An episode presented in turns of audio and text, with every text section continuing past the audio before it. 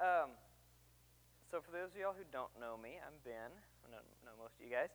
Um, so I've had big things on my mind this week, you know, and no, I'm not having like illusions of grandeur. I mean, I've, I've been thinking about large things for some reason this week. I don't know. Uh, we went the our. Uh, oop, am I not on? Yeah. Not quite. Move it up a little bit. Sorry. Eh, okay. Anyway, big things this week.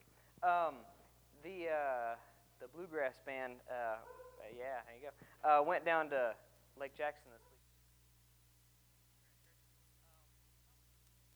Brazos Bend State Park. Some of y'all have been there. Yeah, thank thank you, Tommy. Tommy enjoyed this trip. Um, and uh, something that I always had heard they had there, but had never actually seen before, was uh, an observatory. They had like a like the Houston Museum of Natural Science has a legit big telescope thing and a couple of smaller ones, and we walked walked over to see them. Um, and the uh, the pathway walking from the parking lot down this, you know, they, they don't put the observatory right by the parking lot with all the big street lights and stuff. They put it back in the woods, uh, away from the lights. And the sidewalk going to it, um, we're walking along, and you start noticing there's these little like plaques that say Pluto, and you know, walk a little ways further, and one says Neptune, and they had all the planets like laid out has you know fun facts about Pluto, whatever. Uh, rest in peace, you know, not a planet anymore. Um, back in my day, we had nine planets. Um, but uh, had some fun facts about the different planets, and it was to scale how far away they were from each other, and uh, with the the uh, you know the observatory being the sun, right? And so they're a pretty long way out. You, you know, past Pluto, and it's several hundred yards more up to the up to the observatory, and all the last, you know, like Earth, Earth Venus, and, and Mercury were all like, you know, a couple of feet from the door of the of the uh, the observatory building there. So it was interesting to be be reminded of of that. Um, while we were walking up there, Blake was was talking about uh, there's a the, what's the world's largest uh, solar system model is in Sweden, uh, and they it like takes up a good part of the country. There's in Stockholm, Sweden, they have this like was it the largest domed building in the world? It's this big event center venue thing, and that models the sun. Like its size is to scale the sun, and they have different uh, parts throughout the city. They have the other planets. Uh, you'll have a little model of of Mercury and and you know Venus and Earth and stuff, and they're like, I don't know. I think it said the Earth was like two two feet in diameter or something. This model to this scale, and it was like four and a half miles away from the, uh, the sun, right? Four and a half miles away, the Earth is two feet big. Um, Neptune, see, they, left out Pluto, of course, poor Pluto. Um, Neptune, the farthest away, is 140 miles away from the sun, and it's like this big or something. It's small. Um, so I, am sure y'all saw this a lot in like uh, science class in elementary school, you model the universe, and they emphasize how how big it is, right? And how you know, to scale, everything besides the sun is itty bitty and very far away. Um, and I, I guess again, this is nothing new to me to think about that, but I do appreciate being reminded of um, how big the universe is, and by comparison, how small we are. Um, do you ever? I remember one time as a kid, the first time I like really thought about this, I was like laying on my back uh, out in the yard, looking up at the sky, and realized, whoa, that's like, that's out. It's not. It's not just up. It's out, and it just keeps going forever and ever and ever. And if it wasn't for gravity, we'd just kind of drift out there. That's a little bit of a terrifying concept. It makes you kind of want to hold on to the ground a little bit. It makes you. Uh, you appreciate the gravity of the situation. uh, uh, space pun. yeah. Um, I always start thinking about gravity when I start thinking about these big things in the universe and stuff. The universe, gravity, all kind of goes hand in hand, right? Uh, I had gravity kind of heavy on my mind. Yeah, yeah. That's it, I promise. No more. Uh, um, well, yesterday, uh, Ryan and I, Ryan can tell you about this. We uh, had uh, the ceiling fan in the TV lounge was broken, and so we had to fix it. And um, it doesn't seem that high up there, you know. But to fix it, we had to get up to the ceiling to where it is. We had to set scaffolding up, two layers of scaffolding. And you get up there with my, you know, I couldn't quite stand up on the, the top level, you know, standing like this with the ceiling of the TV lounge right here. And you look down over the, the edge of that and you realize it's, it's kind of high, and that tile floor down there is kind of hard, and you start making very careful, calculated movements on the, uh, on the scaffolding. Not, you don't want to move too fast. It, it's good scaffolding, you know, if you ever have to get on that for a Wesley Work project, you can trust it, it's not going to fall over. But it still wiggles, and uh, you don't want to don't want to wiggle off it. Um, also became very aware of gravity when we were trying to like hold the fan. Uh, the way this fan was installed, you had to like actually remove screws to. By the way, that fan is held into the ceiling by two screws that are about that long, and that's it. but it's been up there for like 40 years, so it's just fine, right? But anyway, I had to hold it up while we were getting the screws back in, and that fan gets pretty heavy. Uh, Ryan can attest; he was holding it up over his head. It doesn't seem that heavy, but you hold it up there for like a minute while I'm getting the tiny little screws in, dropping them on the floor, and that's uh, it's a fun experience. Um, but anyway, so that, that's my gravity thinking. But so I've been thinking about big things. My favorite story about big things this week, though, uh, comes courtesy of Christy and Ethan Catrone. Uh, most of y'all know them. Christy used to work here. Uh, they're awesome. I'm sure you'll meet them. Um, but a few days ago, um, they were at their house. They live uh, about 20 miles out of town between here and Caldwell. And they have a minivan, right? Ethan's car is a minivan, and it wouldn't start. So they had it in the garage. I think the battery was just dead. And they realized, okay, we can jump start. We can jump start this van. But the way where the battery was in the van and where the battery was in Christy's car, they couldn't just do it in the garage. It wasn't going to work out. So I thought, well, we'll just get the van out in the driveway. You know, no big deal. So Christy's out like in the driveway, I guess, getting her car ready to set up. And Ethan thinks, oh, we'll just, you know, give the van a little push out the, out the garage, and, and we'll roll it out in the driveway a little bit, and then we'll, you know, stop it there and take care of things. So he uh, gets in front and just kind of gives a little shove, and it starts, starts moving a little bit, gives it a little more shove, and it starts rolling just a little bit. I don't know, y'all have much experience pushing cars. It's, it's something you don't think about until you have to do it. Um, but they're kind of they're kind of heavy. It takes some, you know, some, some pushing to, to get it rolling. But when you get it going, it starts to go. And especially as the back tires of the van left the garage floor and hit the driveway, which is a little bit of a slope, it started moving a little, little faster than, uh, than Ethan thought. By the way, I did ask their permission to share this story, so no, don't go with that. Um, so the van starts starts moving, and uh, Ethan didn't freak out. You know, he knew that he could just you know catch up to, to the van and, and open the driver's door and hop in and hit the brake, and it'd, it'd be fine. But it does start moving a little faster than he had anticipated, rolling back toward the fence back at the end of the driveway. And um, so he's not freaking out. It's, it's starting to go until he sees around the corner Christy runs out behind the van. And now, Christy is a superhero in a lot of ways. Y'all know Christy. She can jump in and save a situation, she does all kinds of things. Um, and so I can see how somebody who is so used to being heroic would want to jump behind a rolling runaway vehicle and try to stop it, which she did.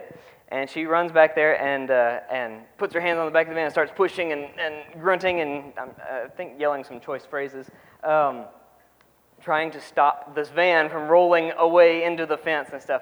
And of course, Ethan starts, starts freaking out. Um, he says, Get out of there, you know, move, you're going to get run over. And um, so here's communication is key, people. Okay, so remember, Ethan's plan was to just uh, jump in the van and, and stop it. And But the thing is, Christy didn't know that, so she uh, so communication is key again, because uh, Ethan says, Christy, get out from behind the van. So she kind of does this fancy sort of spin move, kind of, you know, back around the, around the side of the van as Ethan is implementing his plan of opening the driver's door to jump in and hit the brake. So she hits the door, kind of gets knocked down into the ditch. Ethan does jump in and stop the van. But she's okay. She, she sprained her ankle. You know, tell her get well soon, but she'll be fine. Um, but the van is large, right? Um, sorry, turning my page here. Um, it's tough to uh, admit that there are some things that are out of our control, right? We like to, we really like to think that we can control our situation. Um, I like to think, like I kind of know that I'm not really that in control of my life, but I like to, it makes me happy to think that. Um, when I'm faced with something that I, that I can't, that I can't, well, if I'm faced with something I physically can't do, right, I often even have like machines that, that can, I can, you know, get the truck out the thing. I don't know. Y'all see my, I meant to grab it, my giant wrench that I have in the office there. It's like this tall, and you can, you know, turn some serious pipes with that. Um, so we have machines help us do things, right? We're in control. Um, but when we face something that is bigger than our control, uh, it's kind of makes you uneasy. Um, we're talking about like you know physical things. What about what about an, an authority who has control over you? You know, do you um, when an authority is pushing you to do something, like if a professor is trying to get you to do something, how do you how do you respond to that? Do you uh, do you just cooperate all the time? Do you, ever push back a little bit? What about your parents? That's the one. That's the one I, I uh, I'm guilty of pushing back more on. Uh, do you uh, you try to get them to change their mind? Do you challenge, like, be obnoxious and challenge what they're trying to get you to do? Um, so, what if that authority is God? Mm. Ooh, thank you, thank you. Um, I just realized I skipped my first scripture reading, so we're going to jump back and do that. But uh, it's Genesis 1 1 through 3. I don't really know why I needed to bookmark Genesis 1 1, but I did. Um, in the beginning, God created the heavens and the earth. Now the earth was a formless and, formless and empty.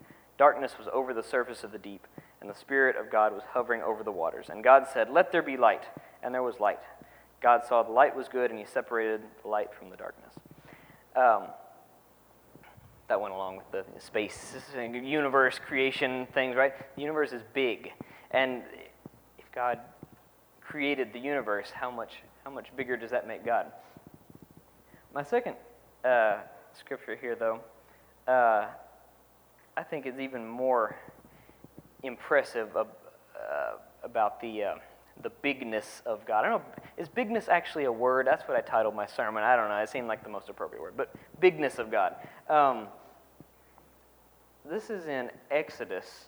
Um, so y'all know the Exodus story. Um, so Moses leads the, the Israelite people out of Egypt. They've been in slavery, uh, and you know God's leading them through the wilderness. And at some point, uh, they get to this this mountain called Mount Sinai, right? Um, and that's where God uh, gives Moses the Ten Commandments, right? And uh, when they get there, and Moses is about to go up go up on the mountain and get the the Ten Commandments. Let me find make sure I'm in the right spot here. Wait, 19.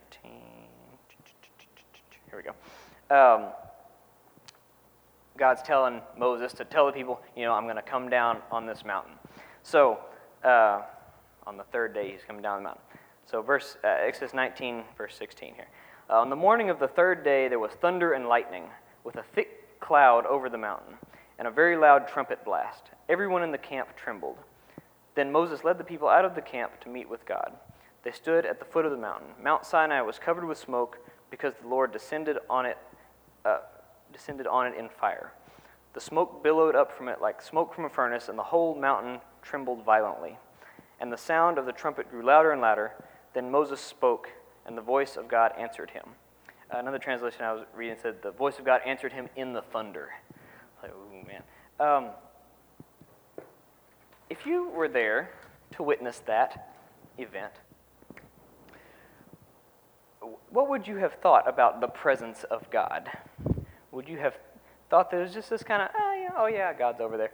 Um, if, if that, that thunder voice uh, said, you know, Brady, do this thing, would you say, uh, hang on, God, I'm busy. I'm busy right now. I'll get back with you. Um, or I don't know, God, you, you sure? You sure about this? Or you can't tell me what to do. Uh, is that is that? I feel like if you witness this can you imagine a mountain? I mean, when was I grew up in the flatlands, right? So I hadn't seen a mountain until I was like a teenager. Um, yeah, there was not a hill in Brazoria County, I swear. Um, well, we went to Colorado one time when I was, uh, I don't know, 12, 13, and that was the first time I've really seen mountains. Mountains are big, guys. If you hadn't seen them, they're very large. I realized that when we were driving out across like New Mexico, and uh, we finally saw the mountain. Going in the station wagon. We'd been going across, you know, all the flatlands of Texas, and there's a mountain. This, I think we're almost there, and we're driving toward the mountain. And like four hours later, we're still driving, and the mountain's still on the horizon. That's when I realized how big mountains are. So can you imagine the mountain trembling, being surrounded in smoke and fire, and um, like this mountain's being overtaken by this presence of God. Um, that would be an impactful experience, I would think. So, if we're um, we have this idea that God is, you know, big and powerful, and that's kind of scary, right? Mm, it'd be, kind of if I was there with the Israelites, I would have been scared. To be honest, I probably would have gone and hid. Um, but we're also so we're told that we're also told that God listens to us, right? God cares about us. Uh, God cares what we want. Um, we talked about this in men's Bible study just the other day. Uh, said if you know if um, if God doesn't listen to us or care what we want, why do we pray, right? So it seems kind of logical that if, if we're, we're told to pray and all that, God obviously wants to hear from us, right? Um, and even in the Bible, you know, there's certain instances, uh, some stories about people talking to God and um, seeming to like change God's mind about something, which I know, ooh, kind of God doesn't change. But um, but there's some stories. Uh, just after this this event at Mount Sinai, right? You know, Moses is up there getting the Ten Commandments, and then Moses and God look down, and um, the the Israelite people down there have made this golden calf, right, to worship. Um, in the story, it says like the, the people were kind of waiting around on Moses, and he'd been up there a while, and I guess they kind of started thinking, well, maybe he forgot about us, or maybe he's dead. I don't know. He's not really coming back, and he was our link to God, and so now we need a God to, to worship, and so we, let's just make this golden calf thing. I, I think that's kind of like you ever like wait on your roommate to get out of the bathroom and you just kind of give up hope at some point and you go find another bathroom somewhere, you know, go down the hall in the dorm. I don't know. Um, it's kind of along those same lines. Like they just get tired of waiting. A little, little bit bigger consequences in the Israelites' parts, but um, but they just they just kind of gave up and just wondered what happened. Um, so anyway, Moses and God are both both pretty mad about this, right? God's so mad he, he's like, I'm going to destroy. You know, I give up. I'm going to destroy these people they're, they're hopeless. And Moses tells God, well, you know, hang on, calm down. God, it's going to be okay. You know, don't destroy them. You've worked so hard. You've brought them out of the land of Egypt. Well, did you do that for nothing? Um, so God says, okay, I won't destroy them. Now Moses goes down and kind of reams them out. But um, God didn't destroy them. He, uh, he did listen to what Moses said. Now, that's not the same thing as, as Moses, you know, overpowering God and saying, no, God, you can't do this. But God was empathetic here, right? He listened. Um, so, how do we balance this idea of this powerful, mighty God uh, and also a God who listens to what we have to say or what we, what we care about? Um, the, the big, powerful God is, is kind of the scarier image, right? I think we like the, we like the warm, fuzzy God that, that we, we hear about. Um, in uh, one example, there's, many examples of, of you know, warm, loving God uh, in the Bible. Jeremiah 31 3, uh, God's telling the Israelite people, uh, I have loved you with an everlasting love, uh, therefore I have continued my faithfulness to you. Or also the 23rd Psalm, you know, the Lord is my shepherd, I shall not want. He leadeth me uh, in green pastures, all that stuff. That's warm, fuzzy God. That, that's much more, more comforting. And that's, that's still God, right? It's the same God that, that has that, that tender side. Um, but I think we, we also we can't forget about the Mount Sinai God, this God that's this immense power that uh, this immense presence that's just bigger than anything we can comprehend. I mean, we can comprehend the solar system, right, being that big. It's, it's hard to comprehend, but we can use a measurement for it. You know, you can say Pluto's however many millions and millions of miles away, right? There's a number there. But imagine being bigger than we can comprehend. Um, so, I guess the, the takeaway for me between those, those two ideas of God is um, that I should be encouraged, I guess, that if God is so big and mighty and powerful, um, how awesome is it to think that this God uh, wants to know me personally, right? Wants to know you personally. I mean, I get excited when somebody who has more than like one other friend is interested in hanging out with me. Um, but imagine if like the coolest, most popular person in the world, yeah, imagine if Sterling wanted to be your friend and was like, "Hey, we're gonna we're gonna go to Whataburger, you and me," you know? Yeah. Um, how cool would that would that be if that person was actually like invested in your life? Um, but that's kind of what that's what we see in God, right? If he's he can have anything he wants, and he wants you.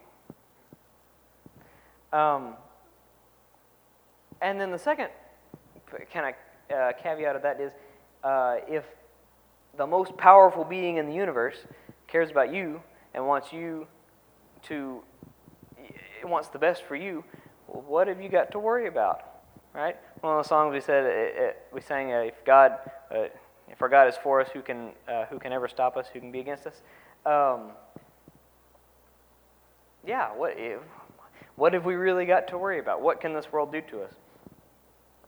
Um, so, in summary, remember, God and minivans are both bigger than you. Okay? Um, you don't have to be afraid of, of either one, right? Um, but it's not a, not a good idea to like fight them, try to stop them. Uh, the minivan might just run over you and go on with its day. So don't, yeah, don't try to stop a moving vehicle. Um, but God's whole plan, this plan that can't be stopped, is to be in relationship with you. Right? So, yeah, don't try to stop him. Would you pray with me? Dear Heavenly Father, um, remind us of, of how big and great that you are. Uh, we know it, but um, also remind us of, of how big and great your love is for us. In your name we pray, amen.